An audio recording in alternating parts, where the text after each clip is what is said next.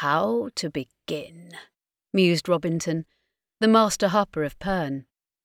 He frowned thoughtfully down at the smoothed, moist sand in the shallow trays of his work desk. His long face settled into deep grooved lines and creases, and his eyes, usually snapping blue with inner amusement, were grey shadowed with unusual gravity.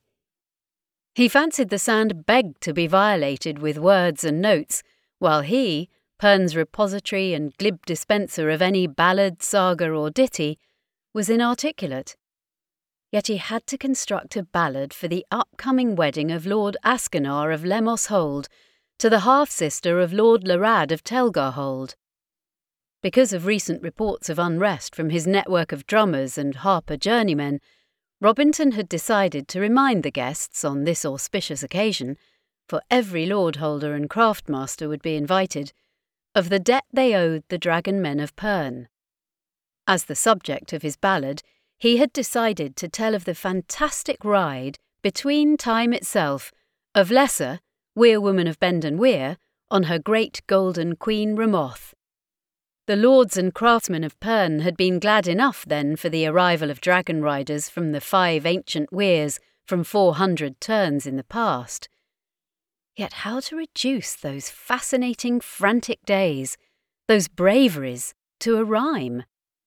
Even the most stirring chords could not recapture the beat of the blood, the catch of the breath, the chill of fear, and the hopeless surge of hope of that first morning after Thread had fallen over Nerat Hold, when F'Lar had rallied all the frightened lords and craftmasters at Benden Weyr and enlisted their enthusiastic aid.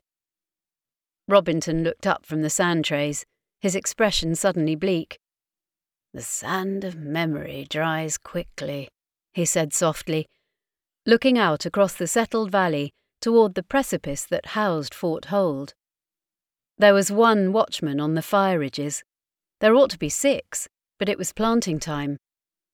Lord Holder Groghe of Fort Hold had everyone who could walk upright in the fields, even the gangs of children who were supposed to weed spring grass from stone interstices and pull moss from the walls.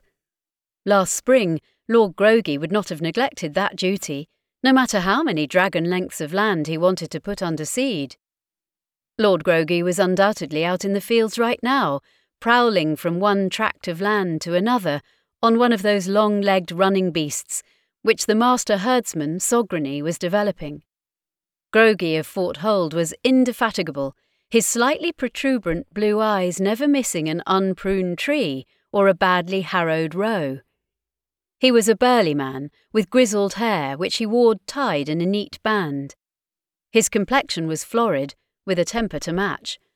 But if he pushed his holders, he pushed himself as well, demanding nothing of his people, his children, nor his fosterlings that he was not able to do himself. If he was conservative in his thinking, it was because he knew his own limitations and felt secure in that knowledge. Robinton pulled at his lower lip, wondering if Lord Groghe was an exception in his disregard for this traditional hold duty of removing all greenery near habitations? Or was this Lord Groghe's answer to Fort Weyr's growing agitation over the immense forest lands of Fort Hold, which the dragon riders ought to protect?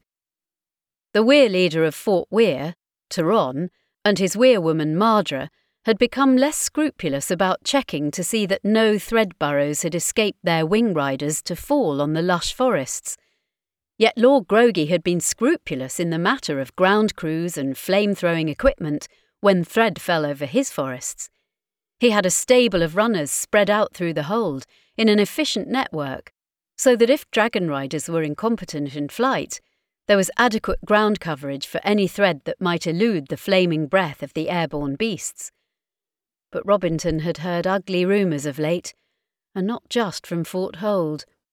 Since he eventually heard every derogatory whisper and accusation uttered in Pern, he had learned to separate fact from spite, calumny from crime.